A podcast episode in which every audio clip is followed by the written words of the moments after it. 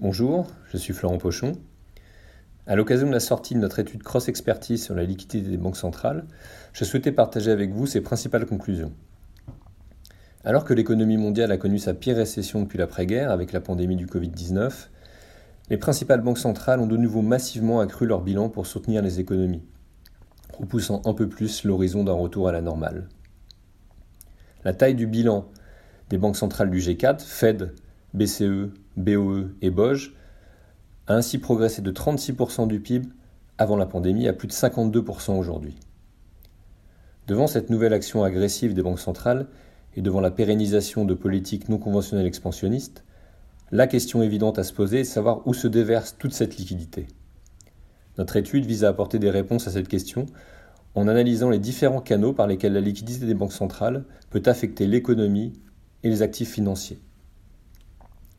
Le premier canal de transmission est celui des prêts bancaires au secteur privé. Or, il n'y a pas d'automatisme dans le fait que la liquidité injectée par les banques centrales se répande dans le système financier et l'économie réelle. L'expérience apprise depuis la crise financière de 2008 montre que la création monétaire des banques centrales ne conduit pas nécessairement à une forte croissance du crédit ni à une surchauffe de l'économie. L'expérience du Japon, que nous examinons dans notre étude, est sur ce point éclairante. Mais pour autant, un risque d'excès de création de crédit et d'inflation n'est pas à exclure, compte tenu de l'ampleur de l'expansion des bilans actuels. Le comportement des banques comme relais est donc crucial. Or, l'environnement dans lequel évoluent actuellement les banques demeure difficile et contraignant. Les rendements négatifs des réserves excédentaires et le cadre réglementaire régissant leur liquidité exercent de fortes pressions sur leur business model. D'un côté, la réglementation et la solvabilité sont beaucoup plus fortes qu'en 2008 et réduisent le risque systémique. D'un autre côté, pour faire face à des taux d'intérêt négatifs, les banques doivent nécessairement prendre plus de risques pour atteindre des objectifs de rendement positifs. Si l'on passe maintenant à l'impact sur les marchés financiers. Les premiers marchés naturellement impactés par l'expansion des bilans des banques centrales sont les marchés monétaires.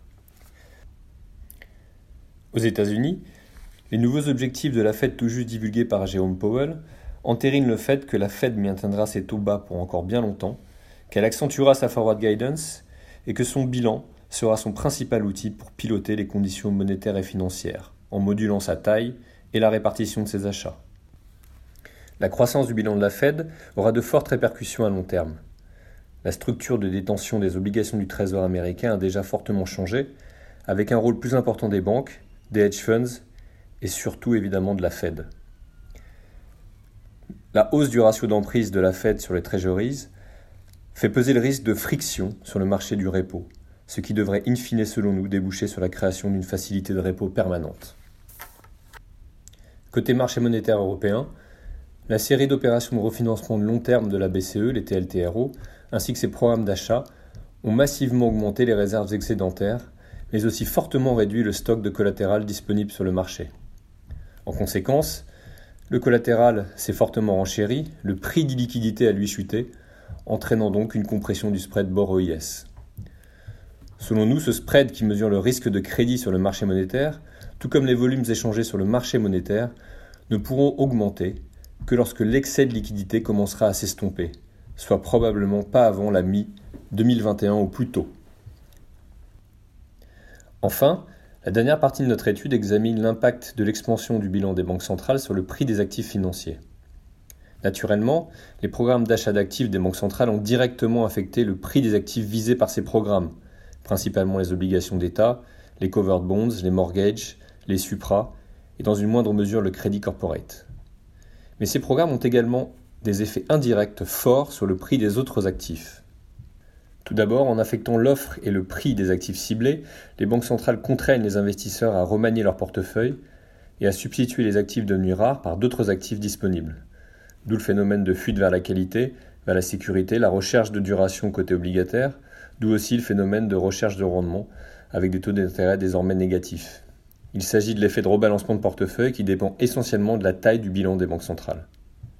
Deuxièmement, à travers leur programme d'achat et à travers leur forward guidance, les banques centrales ont fortement pesé sur les anticipations des investisseurs.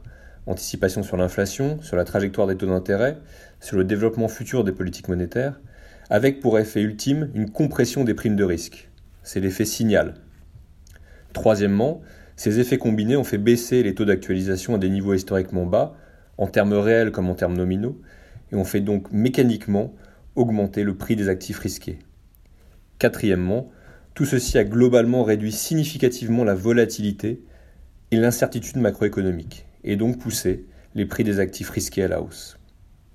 Notre étude détaille ces effets pour les marchés actions, l'or et les prix de l'immobilier.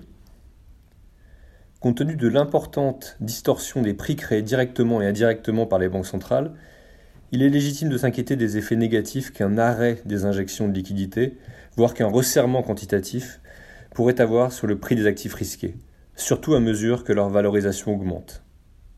L'épisode de mai-juin 2013, dit du taper tantrum, en est un exemple. Nous pensons que deux facteurs pourraient atténuer ce risque lorsque le temps sera venu, s'il vient, de resserrer les politiques monétaires.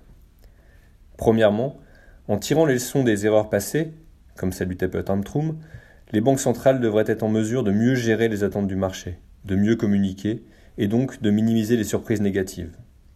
Deuxièmement, étant donné l'importance de l'effet stock, notamment via l'effet de rebalancement de portefeuille, la taille du bilan des banques centrales pourrait être un facteur d'atténuation de volatilité.